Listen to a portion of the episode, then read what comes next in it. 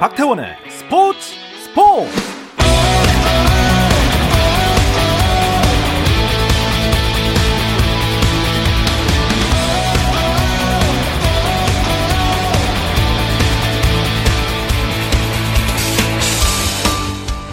스포츠가 있는 저녁 어떠신가요? 아나운서 박태원입니다.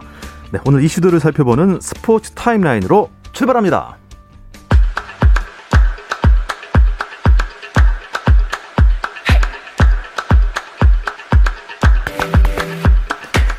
추석 연휴를 보낸 후 선두 독주 체제가 더 견고해진 프로야구 상황부터 보여드리겠습니다. 2위의 삼성의 5.5 경기 차로 앞서 있는 선두 KT 오늘 한화를 상대하고 있는데요. 6회 말까지 아직 점수를 내지 못하고 있습니다. 두 팀 다 0대 0입니다. 자, 한 경기 차인 2위 삼성과 3위 LG의 대결. 그러니까 여기 승패가 또 관건이죠. 7회 초고요. 삼성이 LG에 6대 2로 앞서 있습니다. 두산이 저력이 대단합니다. 4위까지 치고 올라온 상황이죠. 기아를 상대하고 있는데요. 6회 말 현재 두산이 기아에 한 점차 아찔한 승부하고 있습니다. 1대 0입니다. 두산이 한 점 앞서 있습니다. 공동 5위 NC와 키움의 경기도 보겠습니다. 7회 초인데요. 키움이 NC에 4대 1로 앞서 있습니다. 이렇게만 가면 연패를 끊을 수가 있겠네요. 자, 롯데 대 SSG의 대결입니다. 5회 초인데요. 어, 양 팀 다 점수를 많이 냈습니다. 5회 초 SSG가 롯데 8대 5로 이기고 있습니다. 프로야구 SSG가 코로나19 확산 여파로 미뤘던 박정관, 최병용 선수의 은퇴식을 다음 달 2일과 3일 KT와의 홈 경기에서 가깝게 취한다고 밝혔습니다. SSG는 경기 전 특별 이벤트로 드라이브 스루 사인회를 준비했다며 팬들은 자동차 안에서 거리 두기를 유지한 채 사인을 받을 수 있다고 전했습니다. 미국 프로야구에서는 김광현의 소속팀 세인트루이스 카디널스가 밀워키 브루어스를 10대 2로 대파하고 2001년 8월 이래 20년 만에 11연승을 기록했습니다. 이로써 세인트루이스는 내셔널리그 와일드카드 2위를 굳건히 지켜 포스트 시즌 진출 가능성을 높였고 불펜 투수로 보직을 바꾼 김광현은 오늘도 등판하지 않았습니다. 한국 양궁이 2021 세계선수권 단체전 세 종목 석권 준비를 마쳤습니다. 안산과 김우진은 2021 세계 양궁 선수권 대회 혼성 단체전 준결승전에서 일본을 5대 1로 이기고 러시아와 금메달을 놓고 격돌하게 됐습니다. 여자 단체전과 남자 단체전도 결승에 올랐고 혼성전과 남녀 단체전 결승은 한국 시간으로 25일 새벽에 열립니다. 남자 프로 테니스 투어 아스타나 오픈에서 권순우가 3번 시드의 두산 라요비치를 2대 0으로 단, 이기고 단식 8강에 진출했습니다. 약 석 달 만에 투어 대회 단식 8강에 오른 권순우 준준 결승에서 라슬로 제레를 상대하게 됩니다.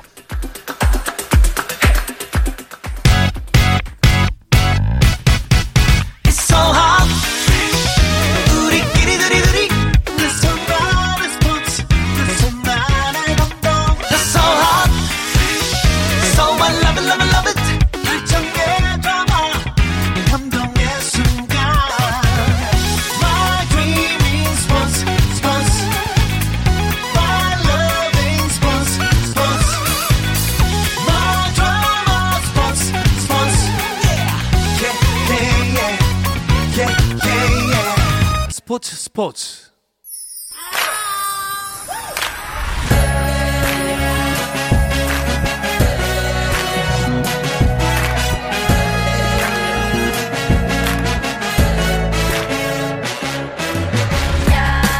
목요일에는 해외 축구 이야기와 함께하고 있죠. 라디오의 발롱도르를 꿈꾸는 이건 김정용의 랄롱도르 시작하겠습니다.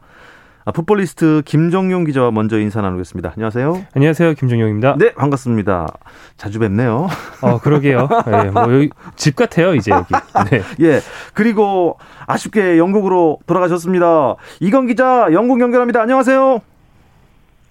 네, 안녕하세요. 영국 런던으로 돌아온 이건입니다. 네, 아, 근데 이게 이제 며칠 전에 보고 바로 또 이제 영국을 연결하려니까 참 어색하고 그래도 영국까지 뭐 이틀씩이나는 걸리지 않잖아요. 그 비행기 타면 얼마나 걸리나요?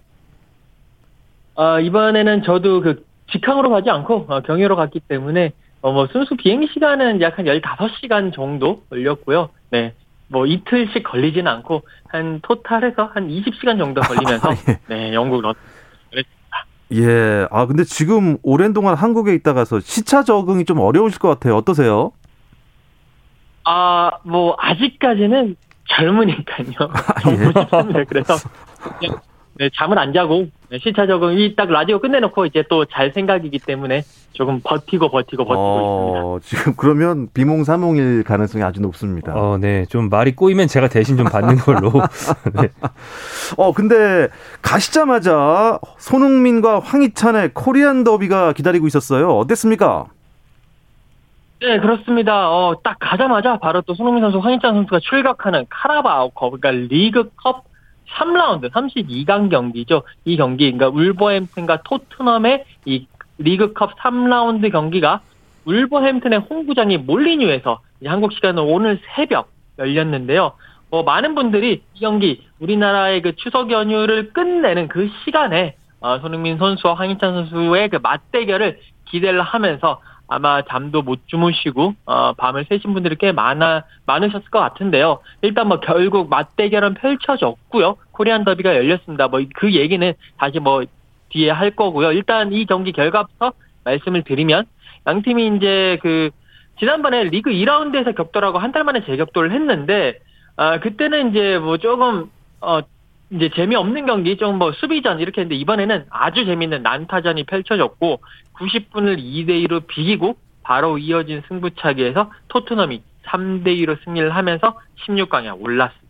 어, 그래도 승부차기까지 갔다는 건 두 선수, 두 팀 모두 열심히 잘했다는 그런 결과일 텐데요. 근데 리그컵 대회는 어, 단판으로 승부차기까지 하네요. 네, 어, 그러니까 리그컵이라는 게 잉글랜드에서 세 번째로 중요한 대회라고 보시면 되겠습니다.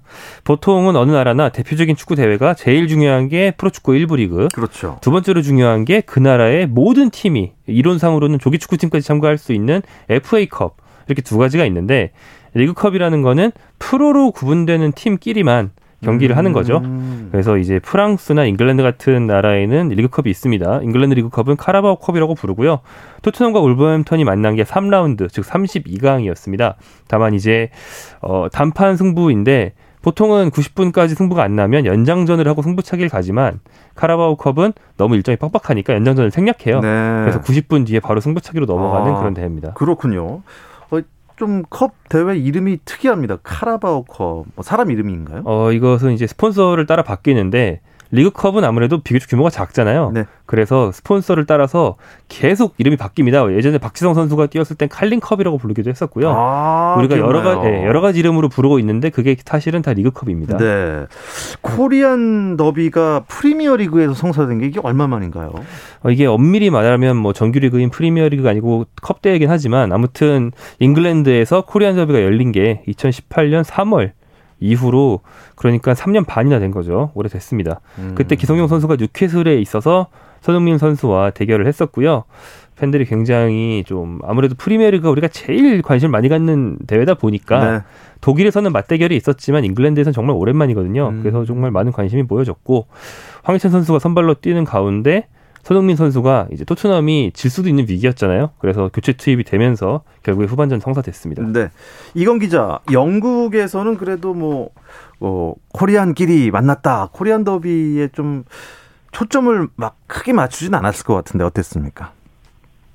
네, 영국 현지에서는 사실 뭐 전혀 관심이 없고요. 한국 선수 두 명이 뛰고 있다라는 거에 대해서 뭐 그냥 그런가 보다. 왜냐면 그렇게 따지면 어제 경기에서 토트넘에도 프랑스 선수 있었고 어, 울버햄튼에도 프랑스 선수 있었기 때문에 또 뭐 프렌치 더비 뭐 이렇게 만들 수 있고 뭐 그렇기 때문에 어, 영국 무대에서는 뭐 나라로 이렇게 나누는 음. 거에 대해서는 의미를 부여하지도 않고 그거 자체에 의미를 부여하는 것 자체를 좀 이상하게 생각하는 네 뭐 현지 기자들과 얘기를 해도 코리안 더비 그러면 그게 무슨 뜻이냐라고 할 정도로 그렇게 음. 큰 관심은 두고 있지는 않습니다. 이제 그 대신에 이 어제 경기가 이제 이 경기 같은 경우에는 울버햄튼의 전임 감독이었던 5년간 울버햄튼을 지도했던 누누 산토 감독이 다시 이제 두 번째로 울버햄튼과 격돌하는 경기였기 때문에 그것이 가장 큰 관심이었고 동시에 이제 해리케인 선수가 어, 잉글랜드 무대, 뭐 리그라든지 뭐 이런 무대에서는 좀 부진했어요. 골이 없었는데 이번에는 골을 넣을 것인가가 최대 관심사였습니다. 네, 그렇군요. 어,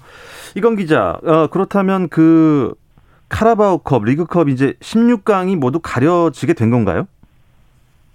네, 어, 이제 그 3라운드 경기 32강전이 모두 끝났고요. 이제 16개 팀이 살아남았는데, 어, 이제 이 경기 좀 뭐 살펴드리면, 토트넘은 일단 번리 원정을 떠납니다. 조금 이제 북쪽으로 가야 되고, 첼시는 사우스햄튼과 맞붙고, 아스널이 리즈 유나이티드랑 격돌을 합니다. 그리고 1부 리그로 가도 올라온 브렌트포드가 2부 리그에서 뛰고 있는 지금 스토크 시티 원정을 가게 되고요. 네. 웨스트햄 유나이티드와 맨시티가 맞붙고 레스터 시티, 브라이튼이 맞붙고 그다음에 2부, 3부 리그 팀인 퀸즈파크와 그 선덜랜드가 맞붙게 되고요. 리버풀은 2부 팀인 프레스턴 노스엔드와 8강 진출 놓고 격돌을 하게 됩니다. 네.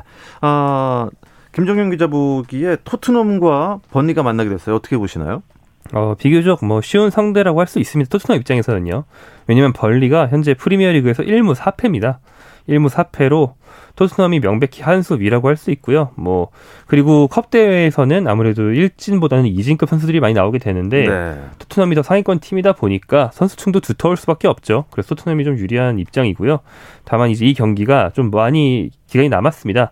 10월 27일에 열리거든요. 아? 네, 아직 한 달 정도 남았기 때문에 그때 당시에 두 팀의 뭐 흐름 또 그 팀의 부상 상황 같은 게 또 많이 영향을 미치겠죠. 음, 어, 그래도 국내 팬들은 지금 손흥민 선수 몸 상태가 가장 궁금할 텐데요. 그 종아리 근육 쪽이 좀 어떻게 될지, 어, 선발 출전도 안 했었고. 이건 기자, 이제 손흥민 선수 부상은 완전히 회복된 겁니까?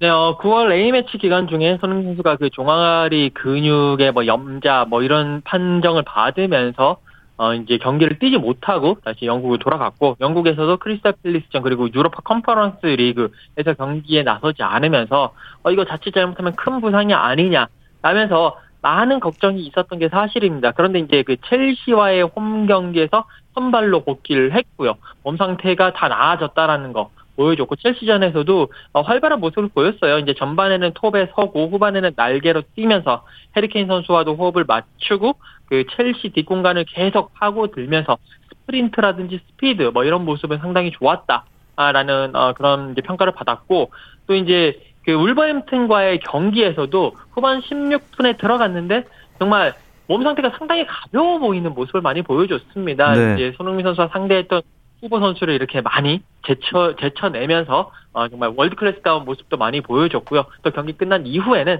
이 황희찬 선수와 서로 유니폼도 교환하고 서로 이렇게 허그도 하면서 음. 상당히 코리안 더비에서의 그런 모습들, 아, 훈훈한 모습들을 연출하기도 했습니다. 아, 어- 어쨌든 다행입니다. 다행입니다. 근데 일단 이 리그 초반이라 그런지요. 한 번 지면 순위가 훅 떨어지고 또 이기면 훅 올라가고 하잖아요. 첼시전 패배 원인 어디서 볼 수 있을까요? 뭐 첼시 하면 사실 뭐 지난 시즌 유럽 최강 팀이고요. 어, 전술 완성도의 차이가 정말 크다는 음, 느낌이 들었습니다. 네. 선수 기량 차도 뭐 없진 않지만 그보단 저는 이제 감독 차이가 사실 많이 나지 않나 싶고요. 어, 공을 가지고 있을 때 그걸 선수들끼리 패스를 돌리면서 상대 골문까지 전진할 수 있느냐 없느냐 이 전술 완성도의 차이가 첼시가 정말 토트넘을 많이 앞두고 있다는 걸 볼 수 있었고 점유율은 비슷했어요. 첼시가 공을 더 오래 가진 것도 아니었는데 슛이 무려 20회 대 7회로 첼시가 3배 정도 슛을 많이 아. 했습니다. 뭐 그러니까 예. 케는 케인과 손흥민한테 공이 갈 때도 정말 뻔한 공만 가니까 두 선수가 슛을 할 수가 없는 거죠. 음. 일단 그래서 토트넘은 7위에 머물러 있고 이경 기자 다음 상대가 아스널이군요. 네, 어, 이제 그 토트넘이 3연승, 리그에서 3연승 하고 난 다음에 2연패를 당하면서 지금 7위로 내려앉았는데 분위기가 완전히 필요한 상황이거든요. 이런 상황에서, 아, 토트넘의 철천지 원수라고 할 수 있는 아스널을, 그것도 아스널 홈에서 만납니다. 토트넘 입장에서는 원정 경기를 나가는 입장인데, 어, 이게 뭐 지금 현 상황에서 아스널이 조금 흔들리고 있지만, 이게 북런던 더비라는, 그러니까 양 팀의 객관적인 전력보다는 그날 컨디션이라든지 여러 가지 현장 분위기에 따라서 이 경기가 어, 결과가 바뀌는 그런 경기이기 때문에 이 경기 전망도 쉽지 않고 음. 이 경기 과연 누가 이길지 그러니까 기존의 그런 어, 전력 차는 의미가 없는 경기이기 때문에 토트넘도 그렇고 아스널도 그렇고 이 경기에서 절대 패배하지 않고 승점을 따내는 것이 양 팀 모두에게 가장 중요한 경기가 되겠습니다. 그런데 그 아스널이 이 대한민국에서도 참 유명한 팀이잖아요. 인기도 많고요. 예, 네. 잘했고 왜, 왜 제가 과거에 그랬냐면 지금 순위가 10위 안에 없어요. 이 옛날과 아스널 맞습니까? 어, 그렇게 말씀하시면 아스날 입장에서는 좀 섭섭할 수도 있는 게 이게 올라온 겁니다. 아, 예. 시즌 초반에 3라운드까지 3전 전패. 그것도 무득점 9실점으로 3전 와, 전패를 당하면서 그래요? 그때 꼴찌였어요. 네. 네, 뭐그 지금 황찬 선수 소속팀인 wolverhampton과 꼴찌 경쟁을 하던 팀이었는데 지금 그나마 최근 두 경기에선 약체를 만나서 2연승을 거둬서 2승 3패가 되면서 13위로 올라온 겁니다. 음. 어 근데 이제 올라왔지만 약체를 상대로 뭐 프리킥 한 골로 간신히 이기는 식으로 이겼다 보니까 팬들이 그렇게 상승세라고 인식을 못하는 것 같아요. 그래서 어, 번리를 이긴 경기에서도 어, 페널티킥을 내줬는데 비디오 판독을 거쳐서 그게 겨우 취소되면서 실점을 면하기도 했고 네. 경기 끝난 뒤에는 아스널 팬들이 번리 원정을 와서 벌리 팬들과 난투극을 벌이는 물분에 차 있는 것 같아요. 음. 내가 그 말씀하신 대로 내가 응원하던 그 팀인데 이렇게 못한다는 걸 믿을 수 없겠죠. 그래서 좀 인지 부조화가 오면서 네. 현지에서 난투극이 벌어졌다고 합니다. 자, 그래도 뭐 지금 상승세라서 토트넘과의 경기 어떻게 될지 끝까지 지켜봐야 될 텐데요. 이건 기자, 어, 현재 순위와 판도 짚어주시죠. 네, 어, 지금 첼시 그리고 리버풀, 맨체스터 유나이티드가 모두 4승 1무를 기록을 하면서 승점 13점으로 똑같은데 일단 뭐 골 득실차라든지 이런 거에 따라서 첼시가 1위, 리버풀이 2위, 맨유가 3위 이런 식으로 지금 가고 있고요.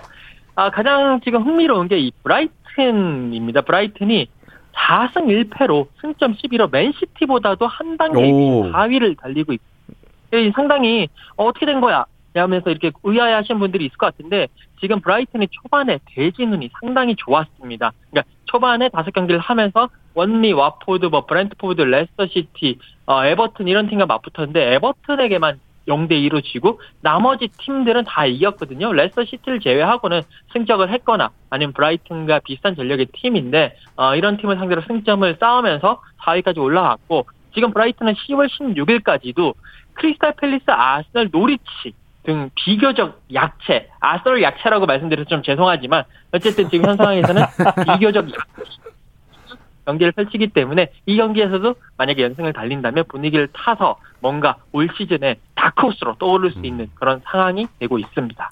이건 기자는 시차 적응 중에도 이렇게 간간히 웃음을 주십니다. 참 어, 이건 기자 거의 토트넘 인이라서 이건 기자도 아스널 원수로 생각하시는 게 아닌가 이런 느낌이 살짝 네. 자, 어쨌든 손흥민의 토트넘, 황희찬의 울버햄튼이 순위를 좀 더 끌어올리길 바라면서 우리나라 유럽파 이야기 이어가 볼까 합니다. 잠시 쉬었다 오겠습니다. 당신의 팀이 가장 빛나는 순간 스포츠 스포츠 박태원 아나운서와 함께합니다. 해외 축구 이야기를 나누는 라디오의 발롱도르. 이건 김정용의 랄롱도르 듣고 계시고요. 풋볼리스트 김정용 기자, 영국에 계신 이건 축구 전문 기자와 함께하고 있습니다. 아, A매치 끝나고 나서 뭐 부상 매치다 요새 손흥민 선수도 그렇고 황의조 선수도 부상 소식이 있어서 걱정을 좀 했는데 다행입니다. 부상 복귀 이후에 연이어 골 소식을 전해주고 있네요. 네, 황의조 선수가 이 명절 기간에 가장 뭐 이제 타국에서 혼자 명절을 보내잖아요. 네. 셀프 명절 선물을 아, 본인한테. 네, 본인에게 정말 잘 준 사람인데 일단 명절 기간 두 경기를 했는데요. 며칠 전에 열렸던 생테티엔과의 경기에서 멀티골을 기록하면서 팀의 2대1 승리를 혼자 이끌었어요. 야. 어, 이게 정말 보르도로서 천국 같은 승리였고 이 경기 전까지 보르도 팀 내에 제일 많은 골을 넣은 선수가 한 골이었어요. 다들 득점이 굉장히 부실했는데 음. 황주 선수가 단숨에 팀의 득점 1위로 올라섰고요. 그리고 오늘 새벽에 열린 몽펠리에전에서는 정말 멋진 그 발로 밀어찼는데 골문 구석에 직선으로 날아가서 강하게 꽂히는 정말 대포알 같은 중거리 슛으로 오늘도 한 골을 넣으면서 몽펠리에전 3대3 무승부에 일조했습니다. 어, 예.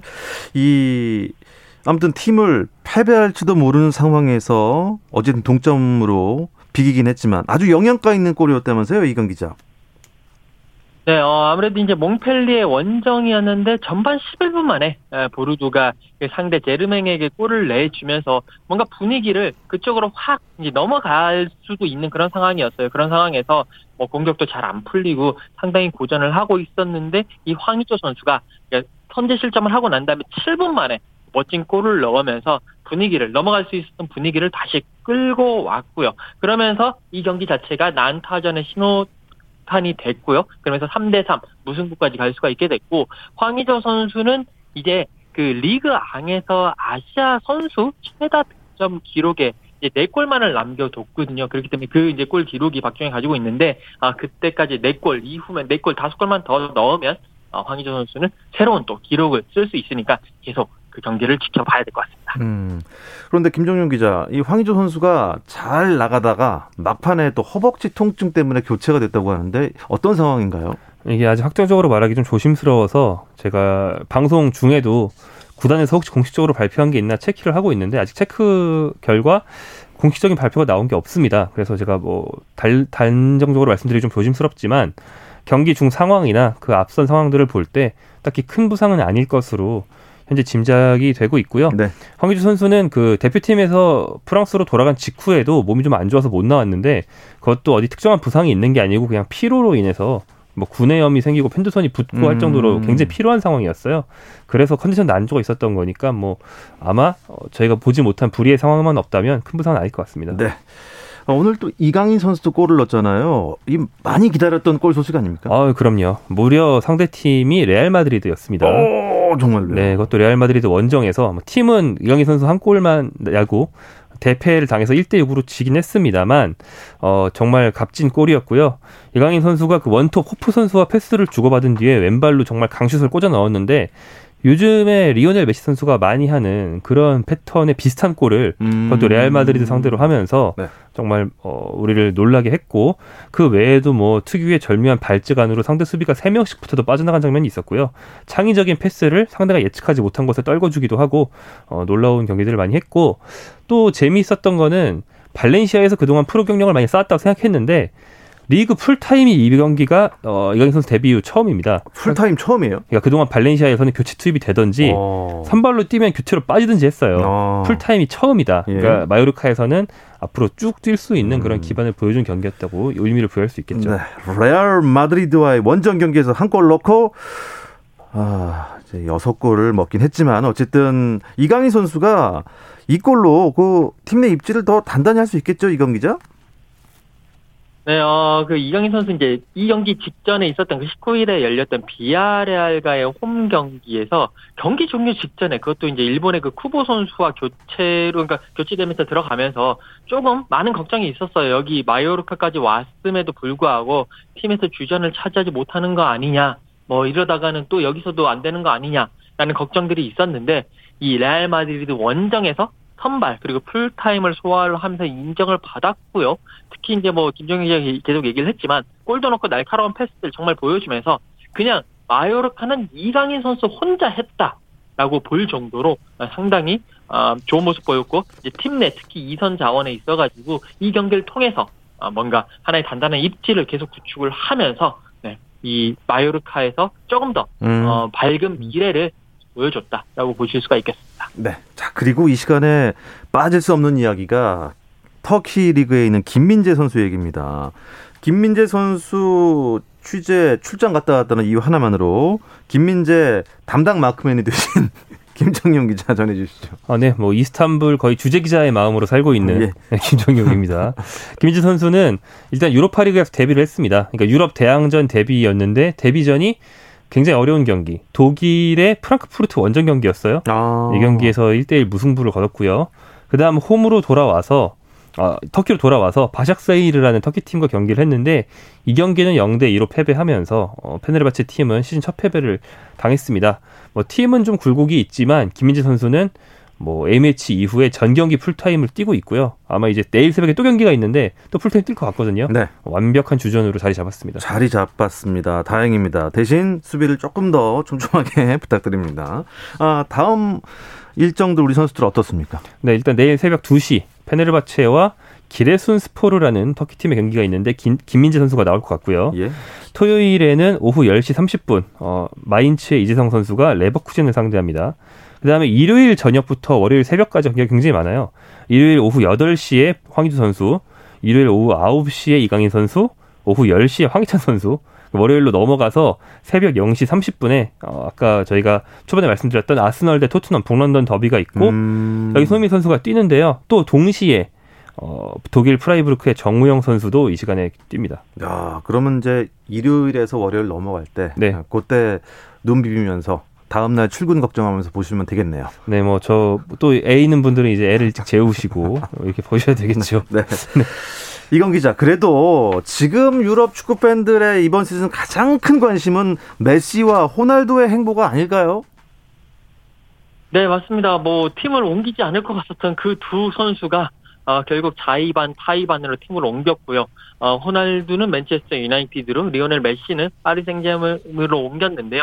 아, 특히 호날두 같은 경우에는 지금 영국 전역이 호날두의 일거수 일투족에 상당히 많은 관심과 열광을 계속하고 있다라고 보시면 되겠는데 12년 만에 이제 맨유에 돌아왔는데 현재 맨유의 경기장 티켓 구하기도 상당히 힘들고요. 음. 그리고 또 유니폼은 계속 팔리면서 얼마 전에는 리오넬 메시의 파리 생제르맹 유니폼을 넘어서서 계속 너무 잘 팔리고 있다. 라는 뭐 그런 기사들도 나오고 있습니다. 그런 인기에 힘입어서 호날두 선수 경기에서 골 폭풍을 기록을 하고 있는데 어, 리그에서 두 경기, 챔피언스리그 3 경기에서 총 3경기 나와서 4골을 기록을 하고 있습니다. 반면에 이제 아, 메시 선수는 아, 리그 뭐 두 경기, 챔피언스리그 한 경기 나왔지만 골을 못 넣으면서 뭐 조금 아쉬운 모습을 보이고 있고 어, 무릎 부상 가능성까지 있어가지고 전체적으로 네 조금은 어, 두 선수의 희비가 엇갈리고 있습니다. 음, 요거 하나만 말씀 더 여쭤볼게요. 그, 메시가 올림픽 리옹과의 경기에서 교체에 불만을 품고 감독 악수를 거부했다는 데 이게 무슨 얘기입니까? 네, 올림픽 리옹과의 경기에서 이제 그 후반 31분에 교체가 됐는데 그때도 어, 약간 메시가 그 교체에 불만을 품는 모습을 보였어요. 그 같은 아르헨티나 출신인 아, 포체티노 감독을 좀 빤히 바라보면서 악수도 제대로 안 하면서 들어가면서 많은 또 매체들이 비, 비판을 하고 있는데 포체티노 감독은 메시가 아, 부상을 좀 느낀 것 같았다. 그래서 음. 교체를 했다라고 네, 더 좋은 활약 또 기대한 만큼 멋진 활약 보여줬으면 좋겠네요, 두 선수요. 예, 이 이야기를 끝으로 이번 주 랄롱도르는 여기서 마치겠습니다. 영국의 이건 축구 전문 기자 고맙습니다. 감사합니다. 네, 그리고 풋볼리스트 김정용 기자 고맙습니다. 고맙습니다. 내일 금요일도 저녁 8시 30분에 생방송으로 찾아옵니다. 박태원의 스포츠 스포츠